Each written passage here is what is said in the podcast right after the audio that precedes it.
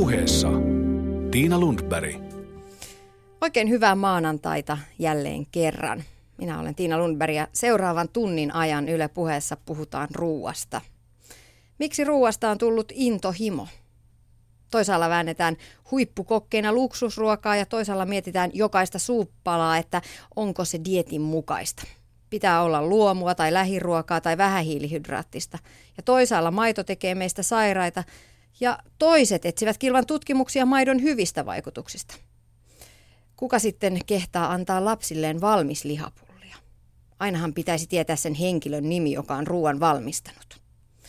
Entä tarvitseeko tavallinen liikkuja, kuntoilija, niitä proteiinipatukoita ja jauheita, joita lähimarketissakin on jo isot laarit tarjolla?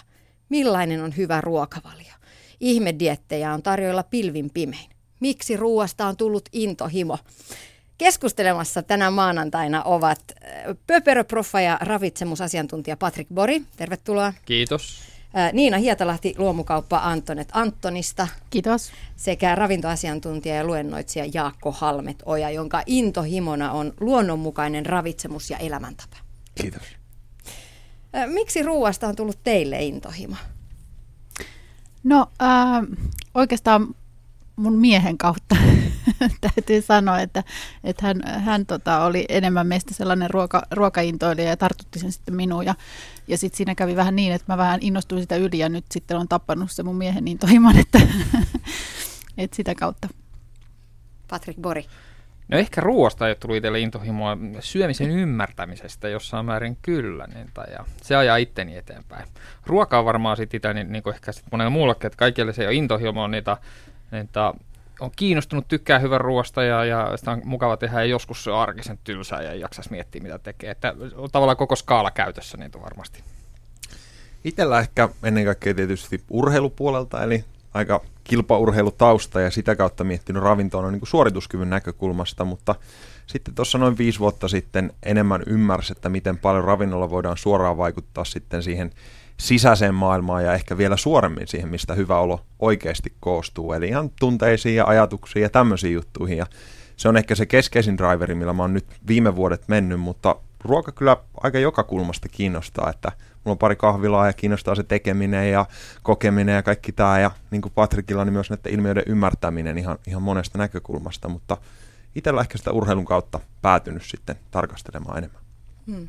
Mitä te olette syönyt tänään? No mä oon syönyt susia ja yhden pikkumunkin ja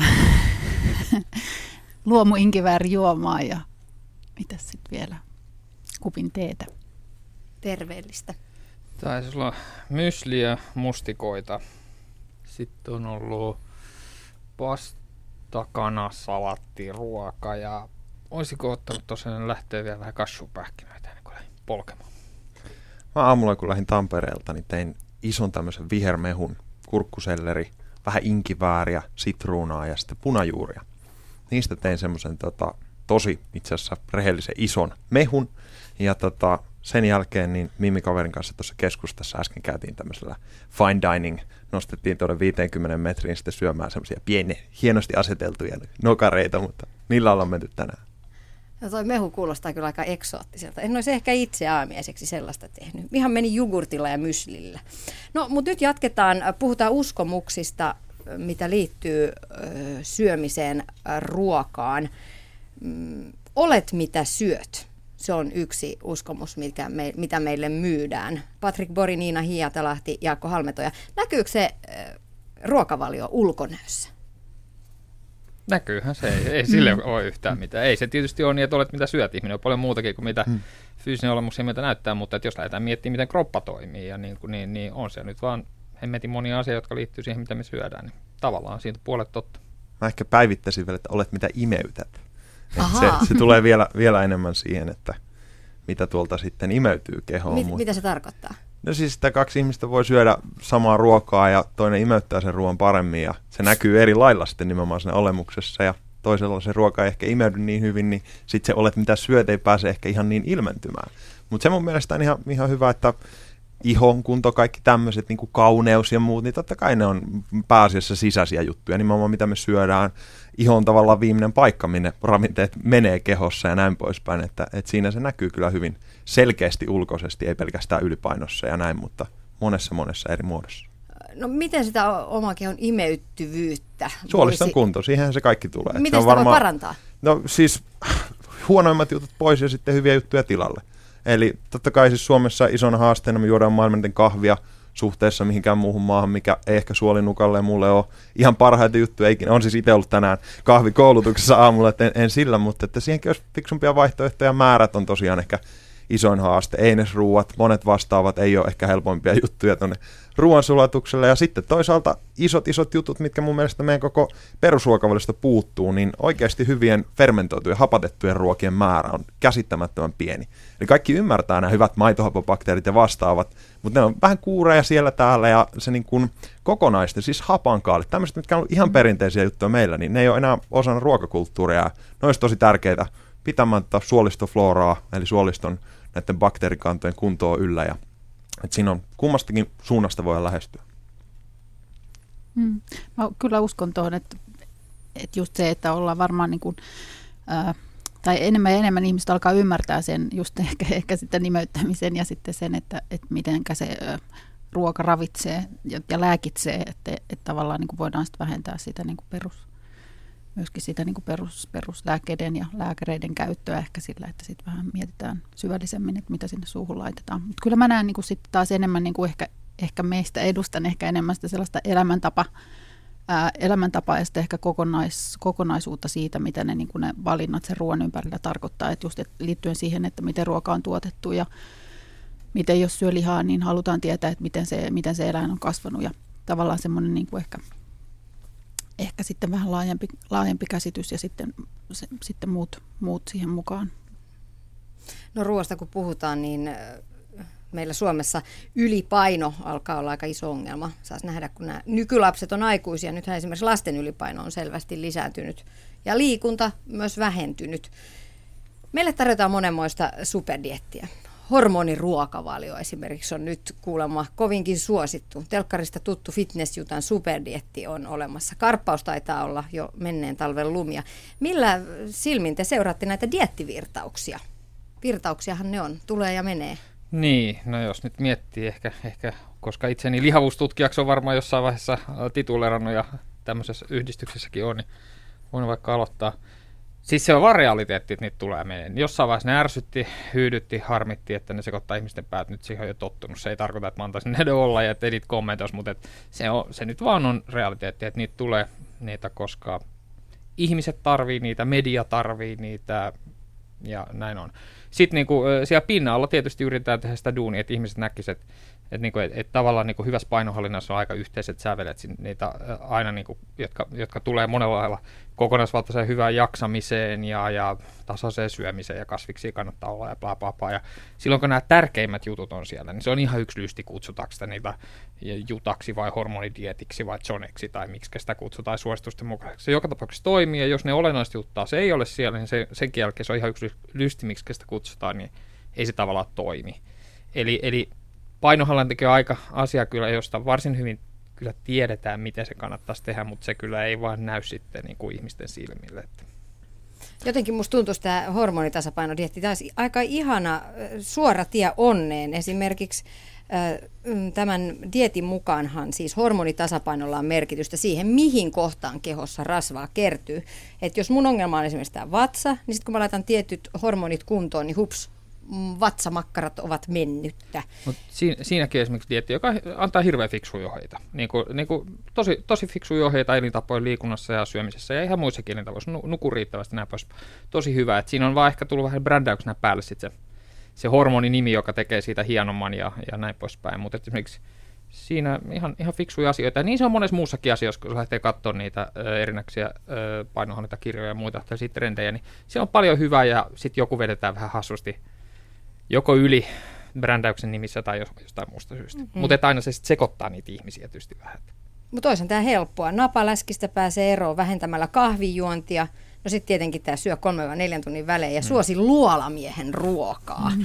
Mutta noissa mun mielestä keskeisempänä, mitä mä itse tarkastelen paljon tämmöisiä ilmiöitä, että esimerkiksi just tästä hormonidieettijutusta on tullut tosi iso ilmiö Suomessa, mm. niin mä enemmän aina mietin sitä, että minkä takia.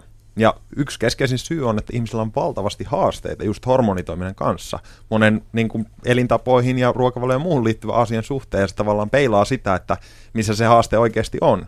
Että se, niin kuin, että sit se tavallaan just brändätään ja loppujen lopuksi nimenomaan jaetaan hyvinkin samoja juttuja, mitä on jo iät ajat sanottu, niin tämähän, näinhän media toimii. Että miten sä saat ihmisten huomioon, että siitä on ehkä enemmän kyse kuin siitä, että painonhallinta olisi jotenkin uusi tai mitä ikinä. Että, että tätä se varmaan aina on ollut. Mm. Hmm. Jotenkin mä mietin usein näitä, kun kuuntelen näistä eri dieteistä sitä, että, että varmaan niin kuin just niin kuin sanoit, että, että ei kaikkea pidä, pidä tota, sanoa, että ne on huonoja, että niissä on paljon hyvää, mutta se, että just, että, että kun kaikessa on ongelmana just se elämänhallinta mm. ja se, että, että, että just sen oman, oman arjen palastaminen siihen ja syömistauot ja sun muuta, että, että olisi hirveän hyvä, että esimerkiksi tämmöisiä, on se hormonidietti mikä vaan, että sä voisit mennä testaamaan sitä niin kuin viikoksi johonkin laitokseen ja sitten sä oot siellä ja sut pakotetaan syömään sitä ja silloin sä niin kuin näet, että toimiiko se, mutta se on niin kuin hirveä haaste, että kuka pystyy oikeasti toteuttamaan tällaisia niin kuin siinä normaalielämässä, että mm. Mm tai ehkä loppuelämän ajan. Niin, niin mm. kyllä. Ja tästä pakko sanoa, mulla, mun mielestä Patrikilla oli ihan äärimmäisen hyvä, hyvä luento, mikä löytyy YouTubessakin, missä just sitä, että on niin kuin kiva tehdä ja näyttää, että no kaksi kuukautta toimii näin ja näin, mutta sillä on mitään tekemistä sitten sen oikein pyrkimyksen mm. kanssa, että miten se toimii vuoden päästä, miten se toimii pitkässä juoksussa, mm. että tämä ihmisiltä ehkä eniten mun mielestä sumenee siinä, kun nostetaan tämmöiset superdietit kolme kuukautta, niin kuin pieniä jaksoja, ei kukaan, niin kuin, jokainen voi tehdä pienen määrän elämässä jotain, mutta niin kuin, what's the point? Mm. Tämä on ehkä mm. yksi tärkeimmistä tulokulmista mun mielestä. No yksi väittämä, jo, tai seuraava väittämä on se, että liikkumalla et laihdu, vaan syömällä. Onko se näin? Patrick Bori. No se vedetään, ja vedetään aika monesti niin kuin mutkat suoriksi ja sanotaan noin. Ja on varmaan itsekin jossain vaiheessa noin, mutta et se ei kyllä oikeasti pidä ihan paikkansa. Että mutta niitä, enemmänkin se menee suurin piirtein, jos vedotaan tutkimuksiin, niin, niin, tai niin menee enemmänkin niin, että tutkimuksissa nähdään, jos ihminen lisää viikossa 2-3 kunto, äh, kuntoliikuntakertaa, mikä on monille aika realistinen, niin pari-kolme kertaa jotain, niin se nyt ei sitä painoa ihan hirveästi heilota, se on realiteetti. Ja, niin kuin, ja musta se käytännön johtopäätös on sitten se, että, niitä, että, niitä, että jos joku nyt läht, niitä, omassa elämässään haluaa alkaa liikkumaan ja olisi kiva jotain tehdä hakejaksamista, menee kaksi-kolme kertaa viikossa tekemään jotain, vähän kävelyä tai jumppaa tai mitä se on.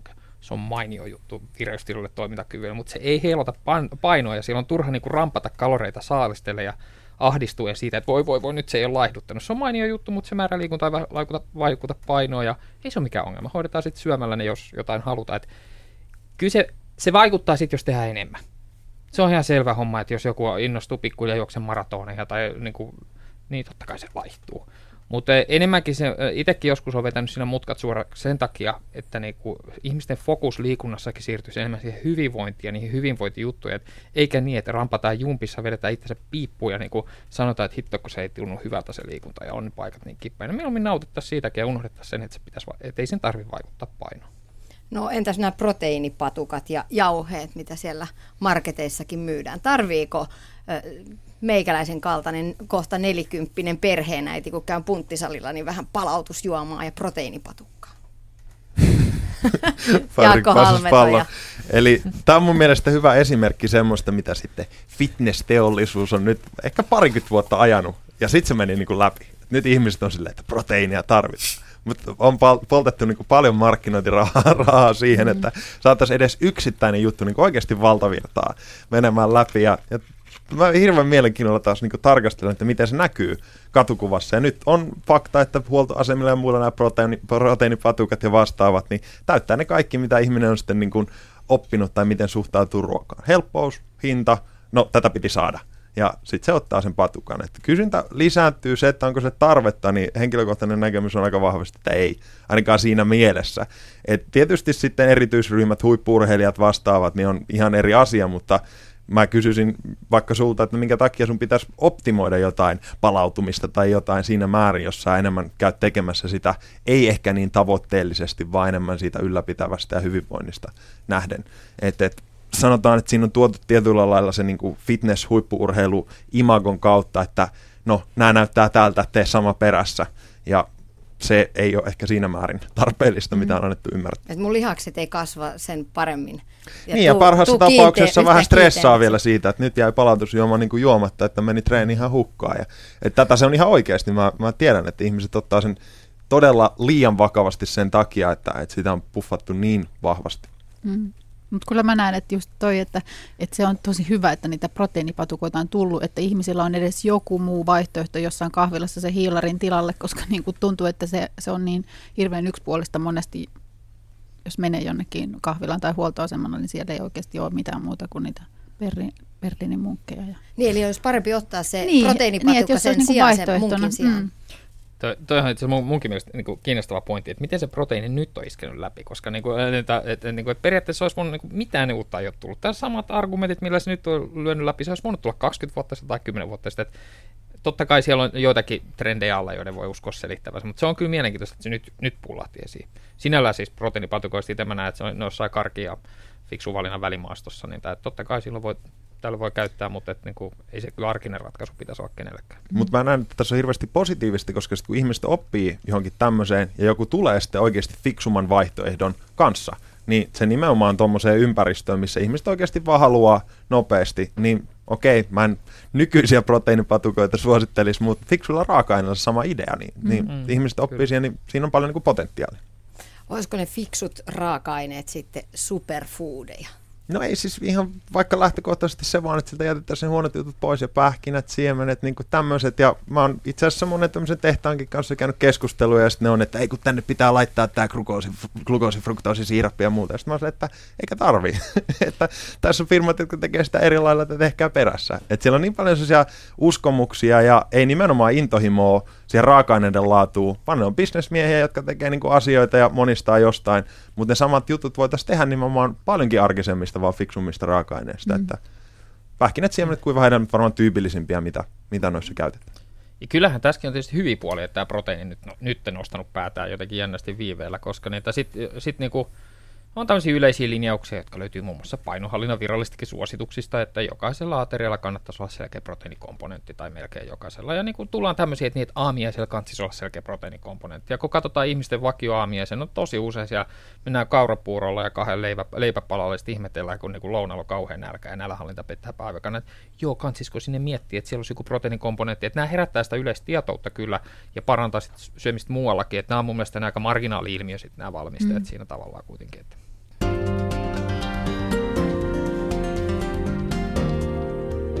Yle puheessa Tiina Lundberg. Superfood tuntuu olevan yksi ruokavaliotrendeistä tällä hetkellä. Saako superfoodilla sitten supervoimat? Goji, marjoja, raakasuklaata? Jaakko Halmetoja. Ehdottomasti. Mä oon itse pienessä levitaatiossa koko ajan täällä. Ei se on mun mielestä yksi, yksi hyvä tota, ilmiö, minkä nyt tiety, tietyllä lailla synnytyksessä on itsekin ollut, ollut suht vahvasti mukana. Mutta hauskaa on, että mä oon itse aika pitkälti laskenut, että mä en ole käyttänyt kyseistä termiä varmaan viimeiseen kolmeen vuoteen enää itse, että, että se on tavallaan se, millä taas saatiin se huomio, ja sen jälkeen nyt itse asiassa pakko, pakko mainita, oli tota kasvitieteen professori äh, Sinikka Piipolta oli just tullut uusi kirja, missä hän tutkii tätä ilmiöistä enemmän niin kuin kasvitieteen näkökulmasta, että mitkä kasvit on oikeasti poikkeuksellisen ravinnetiheitä ja näin poispäin.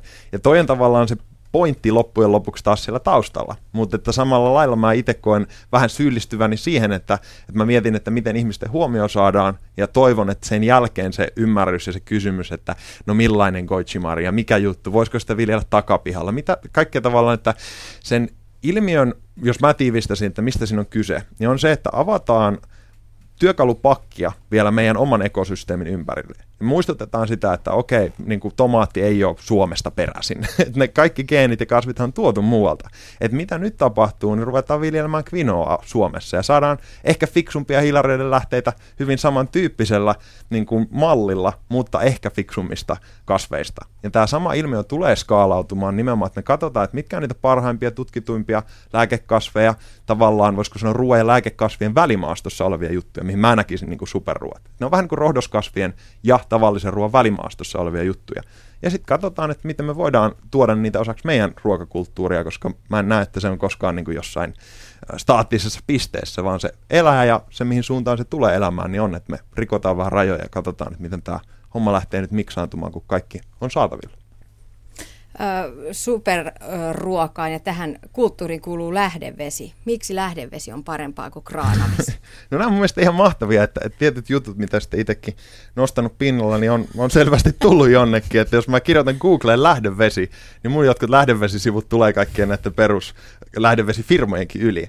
Eli, eli tota, se, mihin mä, mä Niinan kanssa tässä komppaisin, että kyse loppujen lopuksi näistä eri ruokailmiöistä tässä ajassa on, on puhtaasti eniten siitä, että ihmiset haluaa yhteyttä siihen ruoan alkuperään. Mistä, mistä niin kuin oikeasti on kyse? Mä haluan niin kuin tuntea, tietää, mistä tässä niin kuin on oikeasti nimenomaan kyse. Ja se, että siis vesi on yksi, yksi sellainen elementti, mitä nyt Suomessa on 22 000 lähdettä ja kukaan ei taas käyttänyt niitä jonkin kymmeniin vuosiin. Että toi on vaan taas ilmiö, mikä jollain lailla muistuttaa, että tällä pallolla me ollaan aivan uniikissa asemassa, että me voidaan nauttia jotain huikean puhdasta vettä ja sitten se vaan tavallaan tulee tähän samaan luonnonmukaisuus, puhtaus, alkuperäisyys, yhteys juttuun, mm. mutta mä juon ihan puhtaasti niin kuin maun takia. Tämä on juonut monta vuotta niin kuin luonnossa virtaavaa lähdevettä.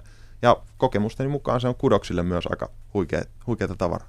Millä tavalla? No kaikki hierojat esimerkiksi, kellä mä oon käynyt monta vuotta.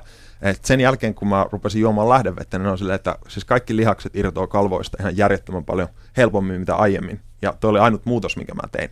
Ja sen jälkeen, kun mä kävin monella eri hierojalla, kaikilta tulee se sama palaute, että niin kuin lihasten elastisuus, no sanotaan solun toiminta. Vesi on aika isossa roolissa ja, ja jos voisiko sanoa tämmöinen hyvin mm, alhaisen pintajännityksen ja tämmöinen niin kuin aika vähänkin mineraaleja sisältävä, sisältävä vesi, niin mun kokemusten mukaan se menee vähän paremmin tuonne solukkoon, että, että se on, se on semmoinen juttu, minkä mä tunnen ihan niin kuin lihasten elastisuudessa. Mä oon no. kasvanut lähdevedellä. Meidän maatilalla oli mä lähden, niin kiinnostava kuulla. Kauneutesi salaisuus. Yes. No superfood ja raakaravinto kuulostaa tosi hyvältä verrattuna siihen, että ennen meillä on opetettu, että syökää marjoja ja raasteita – Jaakko Kolmonen teki jo raakapuuroa. Mä mietin, että onko tässä nyt vaan niin kuin, ollaan niin vähän myymässä vanhaa juttua uudessa kääreessä. Mm. Et kuulostaa paljon kuulimmalta syödä superfoodia kuin raastetta. No, mutta nä, näinhän se on. Et periaatteessa niin kuin miettii tuota superfoodiakin, niin se on hyviä juttuja. Ul- ulkomaisia tuotteita saadaan niin kuin, tuotua meille ja ihmisille tutuiksi. Ja jos lähtee miettimään tätä kasvisnäkökulmaa, niin se on hyvä, kun tietysti ihmiset ja tuttavat aina että hei, hei onko tämä fiksu, ja hei, uudessa tutkimuksessa nähtiin, että tämä ja tämä on fiksu. Jos mä joskus haluan tiivistää, niin kuin monesti tiivistää, että hei, mikä tahansa on, joka on niin suurin kasvikunnan tuote tai siitä on uutettu jotain, niin on fiksu. Ei kannata yllättyä, jos se on niin kuin, niin sitten odotetaan, että se on fiksu. Se on sit, onko se sitten vihreä tee, mutta jos se on kasvikunnan tuote tai se on sitten tehty jotenkin tai uutettu, niin se on fiksu, koska siellä nyt on paljon ainesosia, milloin mitäkin, jotka on niin kuin järkeviä, että, että ilman muuta tässä on, niin kuin, ei se, sano, että se on uudesta brändäyksestä, vaan niin kuin ehkä niin kuin koko ajan tulee uusia tuotteita, uusia tutkimushavaintoja, jotka nähdään, että no, ne on siellä ja täällä taas fiksuja. Ja, mutta voisi tiivistää, vaan niitä mä tämän tiivistää, että no, kasvikunnan tuotteet yleensä on aika fiksuja. Hmm. Mitä sä sanot, Jaakko no Ei siis tohon, tohon, että mä niinku ite, itekin ehkä koen, että mä oon itse enemmän kasvitieteilijä kuin ravintotieteilijä. Mä oon kiinnostunut kasveista. Ja se, että jos meillä on ympärillä kirjaimellisesti satoja eri vaihtoehtoja, niin toi on se, missä mä rupean puhumaan monipuolisuudesta, koska mun monipuolisuus ei löydy supermarketista, piste. Ja mä oon aika monesti sanonutkin, että, että kun joku on että eikö tuo hirveän rajoittava ja muuta, että tuo ihan kenen tahansa suomalaisen ravintoasiantuntijan, huippuurheilijan ruokavalio, katsotaan, että minkä verran sillä on eri kasveja ja verrataan niitä mun ruokavalioon, niin te saatte käsityksen, että mm. mitä monipuolisuus on. Koska siis mä mietin, että pelkästään se, että mä menen tota, tänäänkin illalla mun palsta Tampereella, missä mä viljelen siis kymmeniä eri just rohdoskasveja vastaavia, käyn kiertämässä siinä pienen lenkin, kerran villivihanneksi. Tulee helposti monta kymmentä semmoista kasvia, mitä suurin osa ihmistä ei ikinä syö. Ja siis tavallaan, tämä on, siis mikä, jos mä itse tiivistän sen mun suunnan, niin mä uskon, että niin kuin kasvien sisältämällä geneettisellä informaatiolla, nutrigenomiikka tutkii tätä, eli se, että mä syön jonkun vuohenputken, miten sen kasvin sisältämät geenit vaikuttaa mun geenien ilmentymiseen. Mä uskon, että me saadaan hyvin erilainen lähtökohta koko ravitsemukseen tulevaisuudessa, koska tähän se on menossa vielä enemmän hiilihydraateista ja antioksidanteista ja polyfenoleista. Ja tuossa mä uskon, että se monipuolisuus tulee lyömään kaiken muun laudalta. Että me oikeasti mietitään, että miten suppea meidän mm. ravitsemus tällä hetkellä on. Mutta toi, toi niin kuin nimenomaan pätee tähän, että kaikki kasvikunnan tuotteet, niin on kaikilla vaan unikkeja ominaisuuksia, että ei siinä niin kuin, no se on juttujen korostamista, mutta pohjalla on se, että syö kaikkea. Mm. Keskustelemassa ovat tänään ravitsemusasiantuntija Patrick Pori, Niina Hietalahti, luomukauppa Antonet Antonista sekä ravintoasiantuntija ja luennoitsija Jaakko Halmeto. Ja Puhutaan ruoan puhtaudesta. Luomubuumihan on niin kuin selviö tietyissä piireissä. Tuolla kun kaupungilla ajelee pyörällä, niin jos ei nyt niin kuin sieniä sateella, niin melkein kadunkulmiin putkahtelee erilaisia luomuputiikkeja, pikkuputiikkeja sinne kivijalkoihin ja kadunkulmiin. Myydään luomua, lähiruokaa, ehkä superfoodia. Onko mun havainto oikea, Niina Hietalahti? No oikeastaan voisi sanoa, että nyt on ajat on kyllä tiukentunut aika paljon siitä, että, että mekin aloitettiin viisi vuotta sitten ja ja sitten silloin, silloin tämä oli aika alussa, jos mä mietin, että mä googletin jotain lähiruokasanaa silloin, niin tuli jotain niinkin vanhoja hankkeita jostain 90-luvulta. Että silloin niin kuin sitä sanaa ei vielä käytetty juurikaan. Että sitä, mitä on tapahtunut niin kuin ruokapuolella viiden vuoden aikana, niin se on ihan, ihan räjähdysmäistä. Mutta sitten taas toisaalta, niin jotenkin mä näen, että se semmoinen niin kuin, oikeastaan mekään ei olla luomukauppa, että me ollaan ruokakauppa, mutta meillä on paljon lähiruokaa ja sitten paljon luomutuotteita. Mutta se, että tota, et, et tavallaan se trendi on vähän niin kuin menossa ohi, että nyt ollaan semmoisessa enemmänkin niin kuin tasaantuneessa tilanteessa ja se on niin kuin isolle osalle ihmisistä se on niin kuin semmoinen, semmoinen niin kuin selvä asia, että halutaan tietää, mitä pistetään suuhun ja niin kuin koetaan, että se luomu ja puhdas ruoka on semmoinen, mitä halutaan tarjota omalle perheelle ja, ja, ja just se, niin kuin se alkuperä ja just kaikki nämä heppaskandaalin myötä tulleet nämä, nämä tota, kriisit elintarviketeollisuudessa ja muuta, niin ne niin kuin pistää vastuullisen kuluttajan miettiin ja vähän ehkä kaksi kertaa, että mistä se ruoan ostaa ja mihin, mihin sen rahansa haluaa laittaa. Mutta mä toivon, että, että vaikka nyt on taloudellisesti vaikeat ajat, että tämä kuitenkaan ei niin kuin tulisi taantumaan tälle, tälle ruokapuolelle ja myöskin sitten kaikki nämä alkutuottajat, että ne niin kuin jaksaisi sinnitellä ja saisi niitä tuotteita kaupan hyllylle ja tavallaan, että tämä niin kuin kehittyisi tästä eteenpäin, että ei tulisi sellaista takapakkia. Mm. Miten menestyy tällaisella luomualalla kauppiaana? No, mm. ei ole helppoa. Et ei ole helppoa taistella noita isoja vastaan. Et periaatteessa just, että et mikä tahansa, tahansa isoista, isoista voi heittää sen saman tuotteen oman valikoimansa ja pistää sen sisäheittotuotteena puolet halvemmalla, että jos, jos halutaan niin, niin ajatella. Mutta sitten taas niin kuin meillä – meilläkin se, että ollaan kuitenkin niin kuin jo suhteellisen pitkään tehty tätä ja meillä on se oma, oma asiakaskunta ja meillä on sitten myös muut tekijät, millä me houkutellaan ihmisiä sinne kauppoihin, me sijaitaan. Sijainti on siinä niin kuin asuinkortteleissa, että ollaan siinä niin kuin ihmisille niin kuin helposti lähestyttävissä ja meillä on henkilökohtainen palvelu, pitkät palvelutiskit ja tavallaan tullaan sitä kautta sinne ihmisten arkeen ja haetaan vähän ehkä elämyksellisyyttä siihen ruokakaupassa asiointiin enemmän kuin sitten, että kilpailtaisiin puhtaasti niillä tuotteilla. Ja hinnoilla. Mm, kyllä. Mm. No tässä kohdassa on pakko esille ottaa myös se polarisaatiokehitys, mikä tässäkin on nähtävissä. Toisaalla pyritään yhä terveellisempään luomuruokaan, siihen elämyksellisyyteen, mm. missä, mistä puhuit. Ja sitten toisaalla ne ruokailutottamukset on tosi pahasti pielessä ihan lähtökohdiltaan. Vedetään roiskeläppä pitsoja, hunajamarinadi kanaa. Miten tähän on tultu?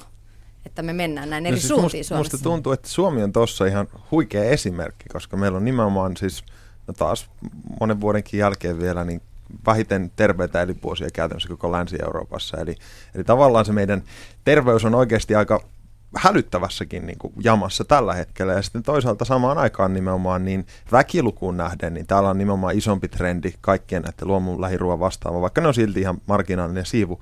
Niin se nimenomaan luo mun mielestä sen, että koska sanoa mekaniikka on se, että meillä on, niin kuin media luo jonkun yleensä pelkolähtöisen, nimenomaan tämmöinen joku mm. heppaskandaali tai lisäaine tai jotain, ja siitä se bumerangi tulee toiseen suuntaan, ja ihmiset vaan niin kuin aukeaa sille, että niin, että mä en ole koskaan miettinyt tätä. Sitten siitä syntyy tietynlainen joukko, jotka ehkä jää miettimään sitä asiaa enemmän, mutta että tällä hetkellä niin kuin suunta menee tosi sillä lailla, että enemmän niitä ihmisiä, jotka tekee puhtaasti niin kuin ostopäätökset, halpuuden tai siis tota hinnan mukaan, saatavuuden mukaan, ja koska kuolintarviketeollisuus tällä hetkellä menee myös ehkä enemmän sinne tota heikkoon suuntaan kuin koskaan, niin tekee heikompia valintoja kuin ikinä, ja sitten toisaalta samaan aikaan meillä on kaikki huikeimmat jutut saatavilla, mitä koskaan ollut, ja ne, jotka haluaa oikeasti äänestää rahoillaan, niin tekee sitten valintoja sinne suuntaan, mutta mm.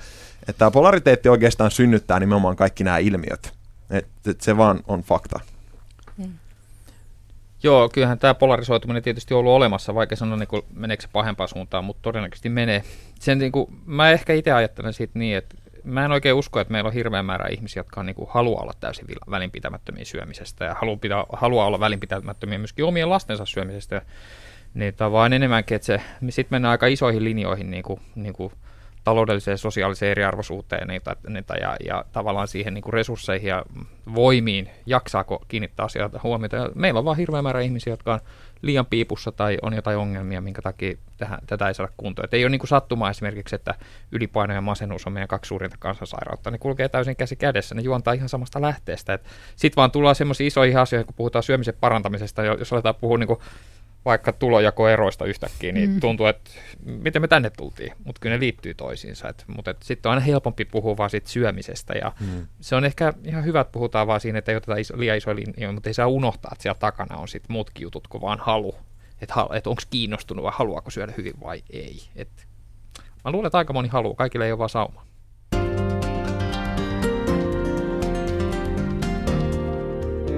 Yle puheessa Tiina Lundberg. Patrik Borinina Hietalahti ja Jaakko Halmetoja ovat studiossa. Monellahan tämä luomuhomma alkaa siitä, kun perheeseen syntyy lapsia. Sitä alkaa miettiä, että mitä kehtaa tai viitsii lapsensa suuhun laittaa. Ja välillä se on oikeasti kehtaamista. Kehtaatko perhepuistossa syöttää pilttiä tai bonaa, kun muut äidit kantaa, kaivaa esiin tuppervaarepurkit, jossa on ne itse tehdyt luomuaineksista tehdyt soseet. Ruoasta saa myös aika helposti itselleen stressin. Mitä sanotte? Mä voin sanoa lyhyesti se, että mitä tahansa tekeekin, tekee sitten fiksuja tai vähän, vähän fiksumpi tai ns. heikompia valintoja, niin, niin ei niistä missä nimessä kannata kuitenkaan stressiä ottaa. Että oli valinta mikä vaan, niin älkää nyt ihmeessä stressiä ottaa, koska se ei paranna yhtään mitään asiaa, se ei johda mihinkään hyvää. Että et se on niinku ensi juttu. Sitten voidaan lähteä aukot, aukoon muuta stressiin liittyen, mutta se ei auta mitään. Siitä on pelkkää haittaa. Se syö voimia. Mun mielestä nämä lähtee aika pitkälti ihan meidän vähän, koska sanoa primitiivisimmistäkin tota, kulmista siinä, että me jossain sosiaalisessa ympäristössä yleensä lähdetään määrittelemään itsemme aika paljon sillä, että miten me ilmennetään meidän elämää ja mitä me syödään ja sen kautta ihminen aika helposti sitten sitoo identiteettinsä siihen, mitä syö ja toi on oikeastaan ainut tapa, miten voi saada mitään isompaa kitkaa edes missään, millään elämän sektorilla aikaa. Että sit luulee, että minä olen se, mitä minä syön tavallaan siinä, siinä kontekstissa, että nyt minä määrittelen itteni sen kautta. Mä teen tämmöisiä valintoja, ihmiset näkee mut näin. Et näähän voi olla kaksi ihan täysin irrallista asiaa, mutta toi on se, mikä saa aikaan, että jengi viettää tuolla kymmenen tuntia nettifoorumeilla väitelle. Ja niin kuin, että sehän on vaan sitä, että on tavallaan samaistunut siihen, mitä tekee.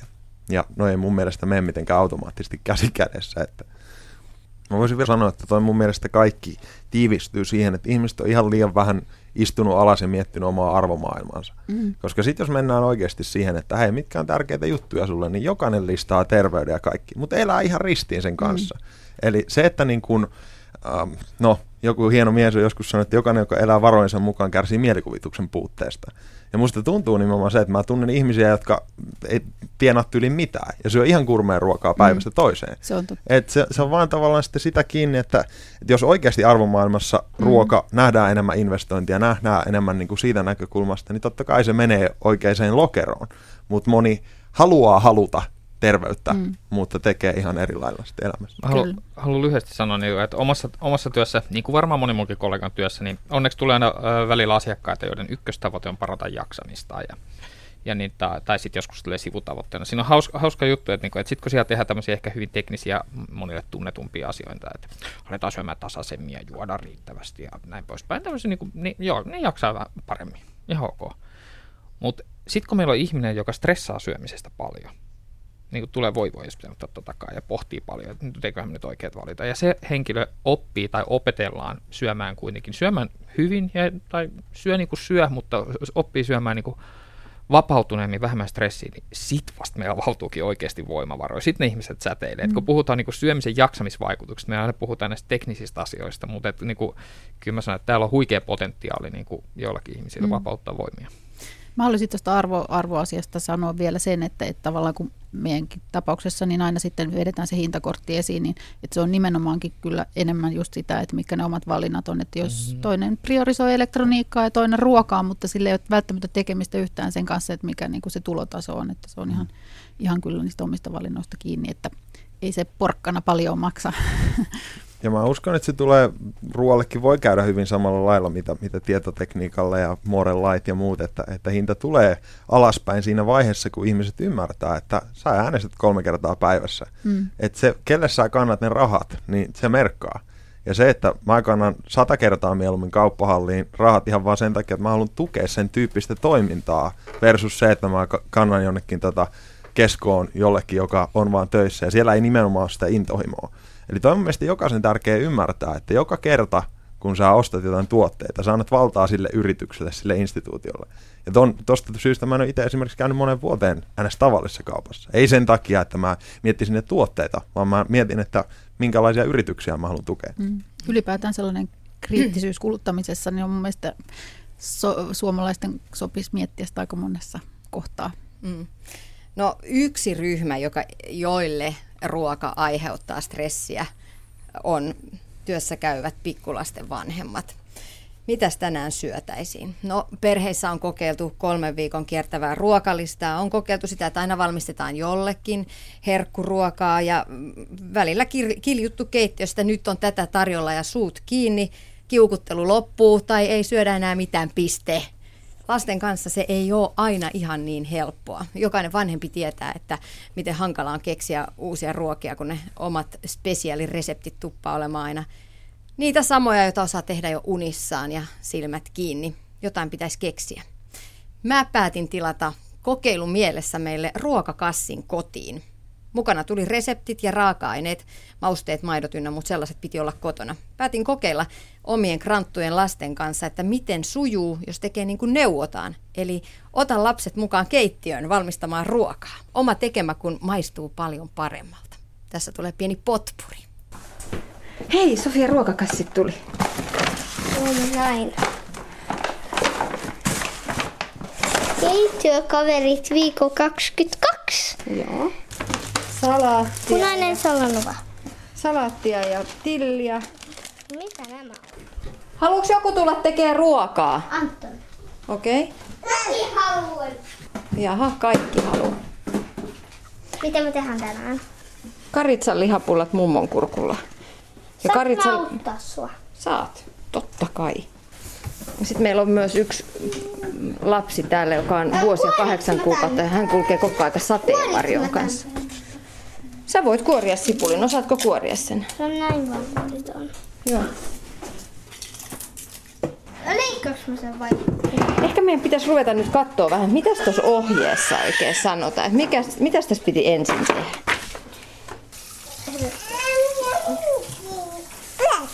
Mitä Tilda? Päätin.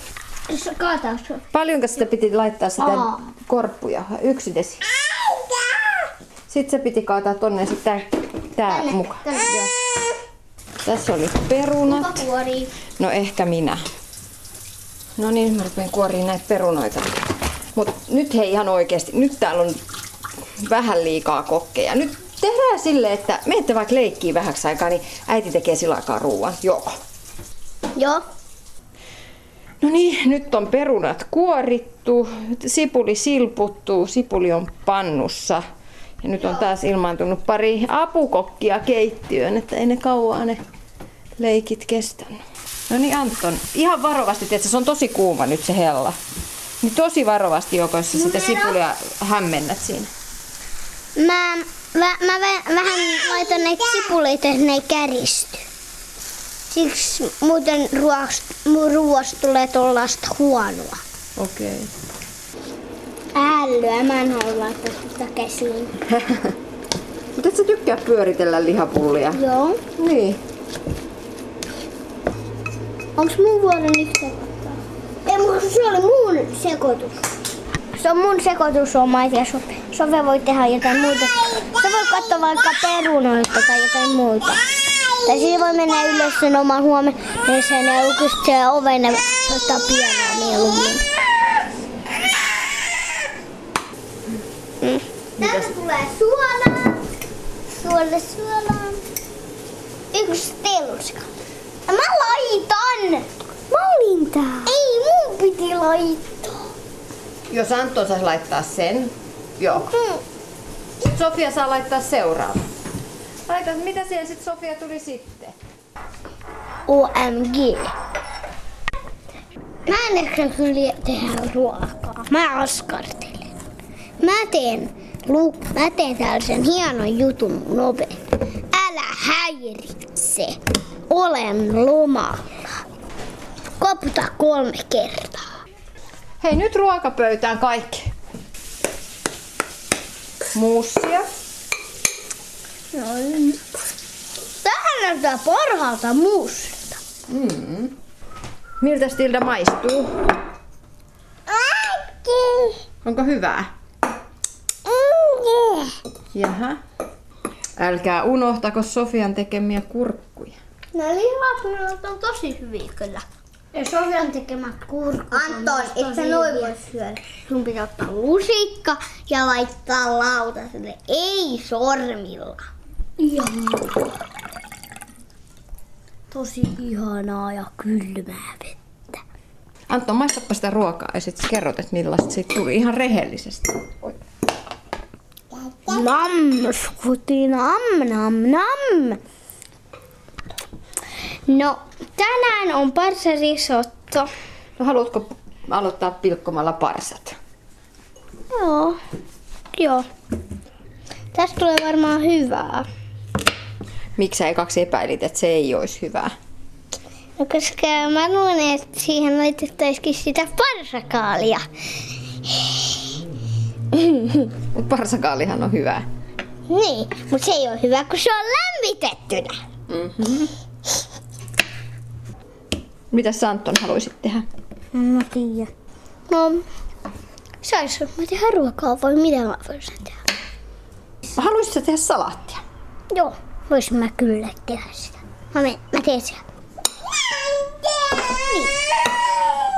Hei Tilda, tosi hyvää. Mm. Ai että. Oletko maistanut jo semmoisen parsan, sulla on siellä lautasen reunalla sellainen parsan nuppu. Mä en aio. Maista. En, mä en muista. En muista. En, en. Tilda, sulla auki. Minä. Uskallanko minä maistaa? Pitäkää... Uskallanko minä maistaa? Sil, äh, se parsarisotto, niin mä en ihan tykännyt siitä ruoasta, vaikka mä luulin, että se oli hyvä, mutta ei se ollutkaan hyvää. No, kantsiiko tuommoinen ruokakassi ottaa? Oliko se susta hyvä idea? Ei. Tai niinku ihan ok. Joskus on, äh, ei, ei, joskus on hyviä ja joskus ei ole hyviä ruokia siellä. Niinku se lihapulla ja perunamussi oli hyvää. Korissa lihapulla tarkoitin. Ja se kurkku, mummon kurkku. Ja sitten, sitten se parsittu ei ole hyvää. No mitäs sitten se, meidän piti tehdä lohimunakasta, mutta me tehtiinkin lohipastaa. Ee, niin. No, se oli, se oli hyvä. Ihan jee. Mutta se ei ollut maailman parasta ruokaa. No mikä on maailman parasta ruokaa? Tomaattikeitto.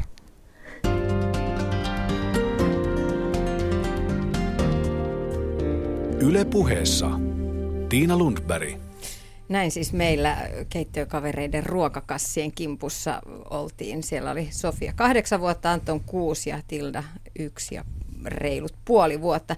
Äidin kokemus tästä ruokakassihommasta oli se, että joo, ihan kiva, tuli kotiin, oli isot, isot määrät ruokaa, että niistä riitti oikeasti. Kaikille oli tuoreita, puhtaita, niin kuin laadukkaita elintarvikkeita. No sitten tietenkin tämä kranttuhomma menee, si- kranttuus on siinä se ongelma, että että aina se ruoka ei vaan maistu lapsille. Toisaalta siinä on se hyvä puoli, että tulee ainakin kokeiltua. Mm. Että normaalisti arjessahan sitä ajattelee vaan, että no ei ne kuitenkaan syö. Ja sitten taas tuossa ruokakassissa mä ajattelin myös sitä, että, että jos se, se helpottaa, mä ajattelin, että se helpottaa kiireistä viikkoa. Mutta sitten huomasikin, että se ei ehkä helpottanutkaan, koska joutui tekemään niiden reseptien mukaisen ruoan laittoon meni paljon enemmän aikaa. Ja just lapsiperheessä, niin mun tuommoinen äh, sanotaan nyt munakas kylmäsavu lohella, niin ei välttämättä ole hirveä sukse, että päätettiin tehdä sitten lohipastaa, koska oli futispelipäiväkin vielä, niin piti saada vähän energiaa sille pelaajalle. Niina, teillä on myös ruokakasseja teidän putiikissa. Onko niillä Joo. kova mene, menekki? No me ollaan sitä viime syksystä asti pilotoitu ja, ja se on ollut tosi, tosi kiinnostava kokeilu, mutta semmoisia haasteita, mitä, mitä tota meillä, on, meillä on ollut, on se, että vaikka meillä niin kuin kaupoissa on, ollaan jaettu flyereita ja muuta, niin se, että se ihmisten ymmärrys siitä, että mikä se oikeasti on. Että se on ollut hirveän vaikea selittää, että vaikka siinä niin kuin lukee ja henkilökunta tietää, mikä se on, että, että, niin kuin, että kolmen, päivän, kolmen päivän ruuat neljän, neljän hengen perheelle ja, ja siinä on raaka-aineet ja reseptit mukana. Mutta se on jotenkin, jotenkin, jotenkin vielä vaikea ehkä suomalaisille ymmärtää, että mitä sillä tarkoitetaan. Mutta sitten kyllä niin kuin meillä on paljon sellaisia asiakkaita, jotka on tilannut sen joka viikko ja he kokee, että se on niin kuin ihan mahtava juttu ja just tämä niin kuin monipuolisuus ja, ja uudet maut ja se, että ei tarvi, tarvi miettiä sitä etukäteen ja, ja sitten myöskin se, että siis koetaan, että niin kuin ruokaa lasku on pienentynyt tosi paljon, että siinä niin kuin se hävikki minimo, ensinnäkin hävikki minimoituu ja sitten se, että sitten kun koto, kotiin ostetaan vaan sitten ne perus leivät ja voit ja tämmöiset, että se oikeasti sitten loppukädessä kuitenkin tuntuu myös siellä lompakossa. Joo, mä huomasin, musta se oli sille suht koht tyyris se kassi, mutta äh, ei sitä tarvinnut kyllä sitten käydä ostamassa. Mm. Ei tullut niitä niin sanottuja heräteostoksia mm. Kyllä. tehtyä juurikaan, että siinä mielessä Joo. varmastikin, että oli vähän tyhjempi jääkaappi kuin normaalisti. Niin. Miten muuten voisi tällaisen lapsiperheen, kuten tuosta kuultiin, niin se on joskus aika hektistä ja vauhdikasta ja ehkä vähän stressaavaankin se ruokaan liittyvät asiat. Kaikkihan me vanhemmat haluttaisiin äh, antaa lapsille hyvät eväät elämään. Haluttaisiin syödä terveellisesti, ekologisesti. Toisaalta rahaston tiukkaa, aina on kiire ja sitten on vielä kranttuja lapsia. Siinä on hyvä yhtälö. Joo, itse elän samassa elämänvaiheessa juuri nyt kuulosti monikuvauksessa varsin, varsin tutulta, mutta niin kuin totta kai voidaan sanoa, että, niin kuin, että hyvä, että pystyisi monipuolisesti tarjoamaan lapsille kaikkia makuja ja, niin, ta, ja, ja se samalla parata sen aikuistenkin terveyttä. Että totta kai näinhän se on, mutta sitten mä, ei tuossa elämänvaiheessa voi oikein sanoa muuta, että jokainen tekee parhaansa. Näin se on. Selviytyy. Niin. Joo, mutta mä ajattelin just sitä, kun Jaakko Halmetoja, kun sullakin näitä ihania, sä teet mehuja ja tällaisia. Mä saisin ikinä mun lapsi juomaan tuommoisia terveysmehuja. Saisit. Se on tyypillisin palaute, mm. palaute mikä mulle, mulle tulee siis nyt viimeiset X vuotta, niin monta sataa luentoa pitäneenä, ne ihmiset, jotka tulee takaisin ja on kysynyt nimenomaan tätä kysymystä, että mä tiedän, niin kuin, että on paljon asioita, mitä pitäisi tehdä, mutta mitä mä tuun tekemään? Kerro mulle tohon vastaus.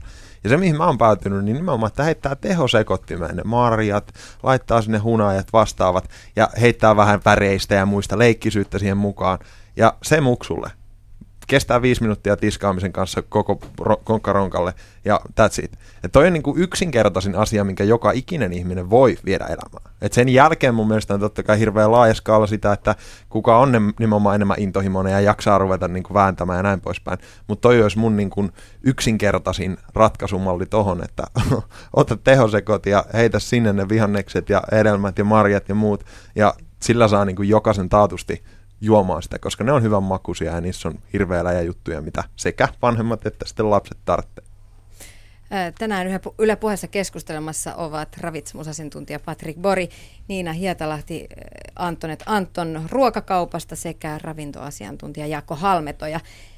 Me pelkäämme tänä päivänä aika lailla ruoan aiheuttavan sairauksia maito ja vehnä ovat saaneet ainakin ison leiman kylkeensä. Se on prosessoitua ja käsiteltyä tavaraa.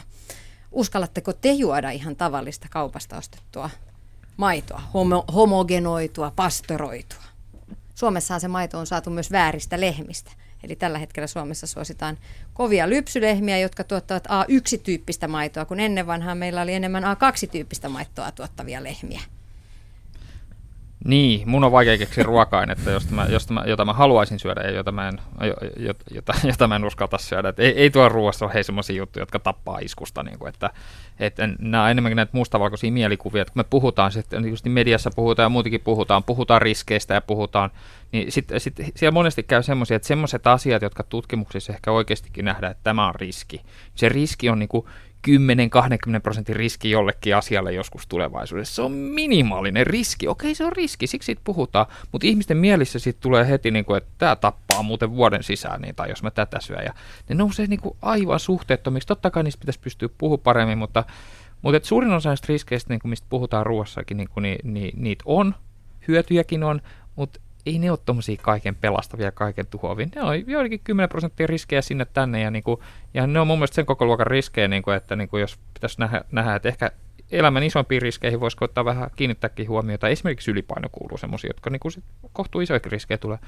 Ja sitten siellä on, niinku näitä, niinku, siellä on sata ja tuhat kunnittain näitä pikkuriskejä, ja sitten niitä pitää vähän niinku oppia tulkitsemaan, että ei joka asiasta kannata ressata. Mm. No nyt tässä muutama viikko sitten tuli uutinen, jossa kerrottiin, että Suomessa myytävissä olut- ja jogurttimerkeissä on runsaasti asetaldehydiä. Se ei ole vähäpätöinen, vähäpätöinen riski, sillä asetaldehydi on todettu karsinogeeniksi, eli syöpää aiheuttavaksi aineeksi. No niin, ja jos joku saa jogurtista syövän, niin se olen minä, koska syön sitä niin paljon. Mitäs tällaiseen ruokauutisointiin pitäisi suhtautua?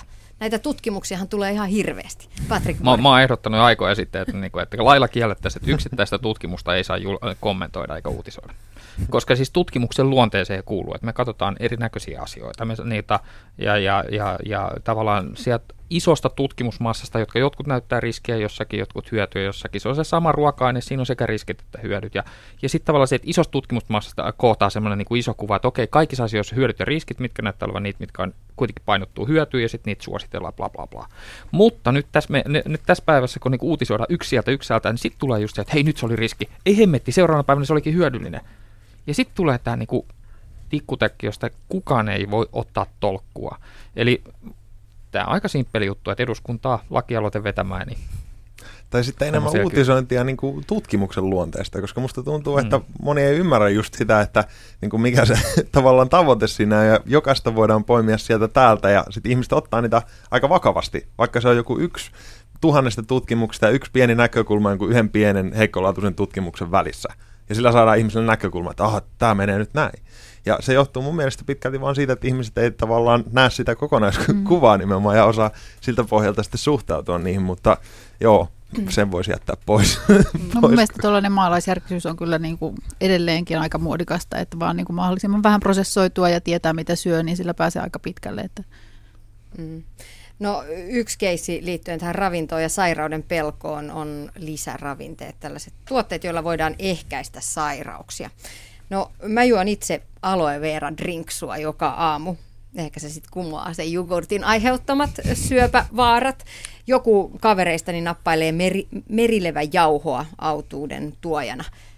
Sinulla, Jaakko Halmetoja, on taskussa varmaan pakuri kääpää. Ei ole kyllä tällä kertaa, mutta on, on kyllä jotain tuommoisia tota, tota, lääkinnällistä sienistä tehtyjä uutteita, mitä tuonne sekoitteli. Ja se on yksi hyvä esimerkki aiheesta, mitä mä oon tietoisesti nostanut nyt pinnalle, just sen takia, että ihmisillä on valtavasti haasteita immuniteetin kanssa. Ja jos katsotaan niin kuin ruuasta, rohdoskasveista, tämmöisiä isompia kategorioita. Hyvä esimerkki kategoriasta voisi olla marjat tai hedelmät tai vihannekset tai muuta.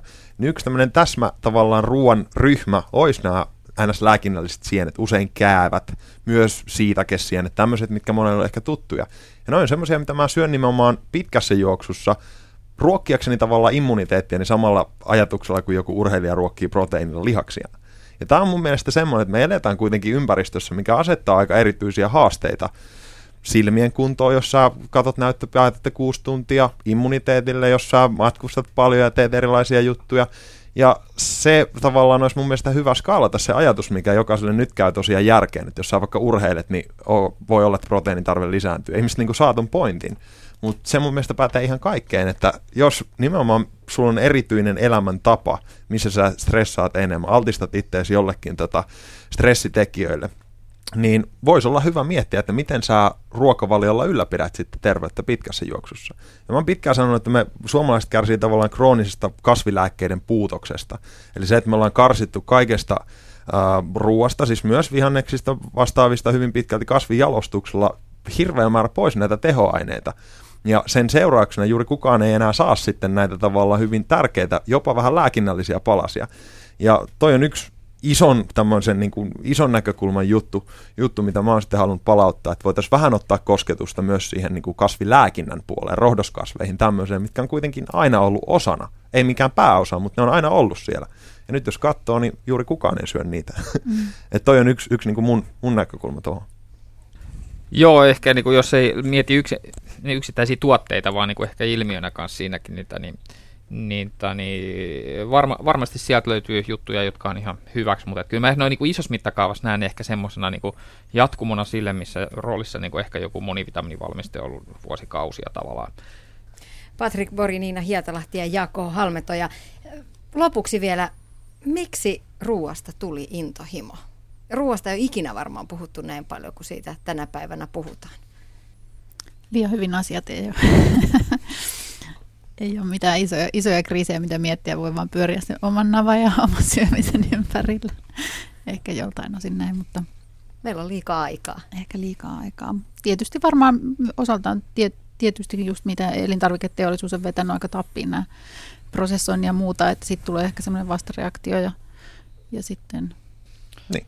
Kyllä mäkin aika pitkälle vetoisin tuohon ihan samaan, että yksin asiat on niin hyviä, että on varaa mm. alkaa miettiä näistä. Mutta se, miksi se kanavoituu syömiseen, niin en, en mä tiedä, mutta voisi kuvitella, että no, meidän on pakko syödä, niin silloin siitäkin jostain liikunnasta ja jossain muussa asiassa ei ehkä niin tohimot ei sitä ei ole pakko tehdä, mutta tätä me ei ole pakko tehdä, niin ne ehkä kohdistuisin siihen, mutta ei mulla yhtä vastausta.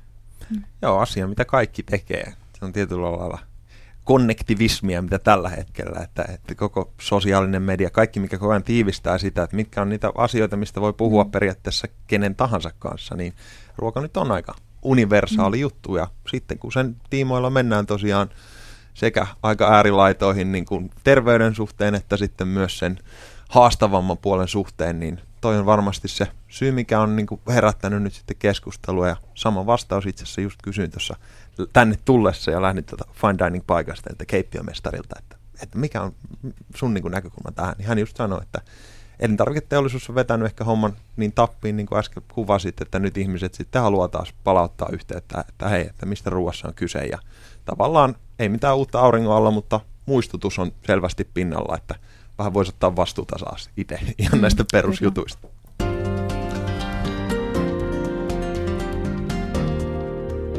Yle puheessa Tiina Lundberg.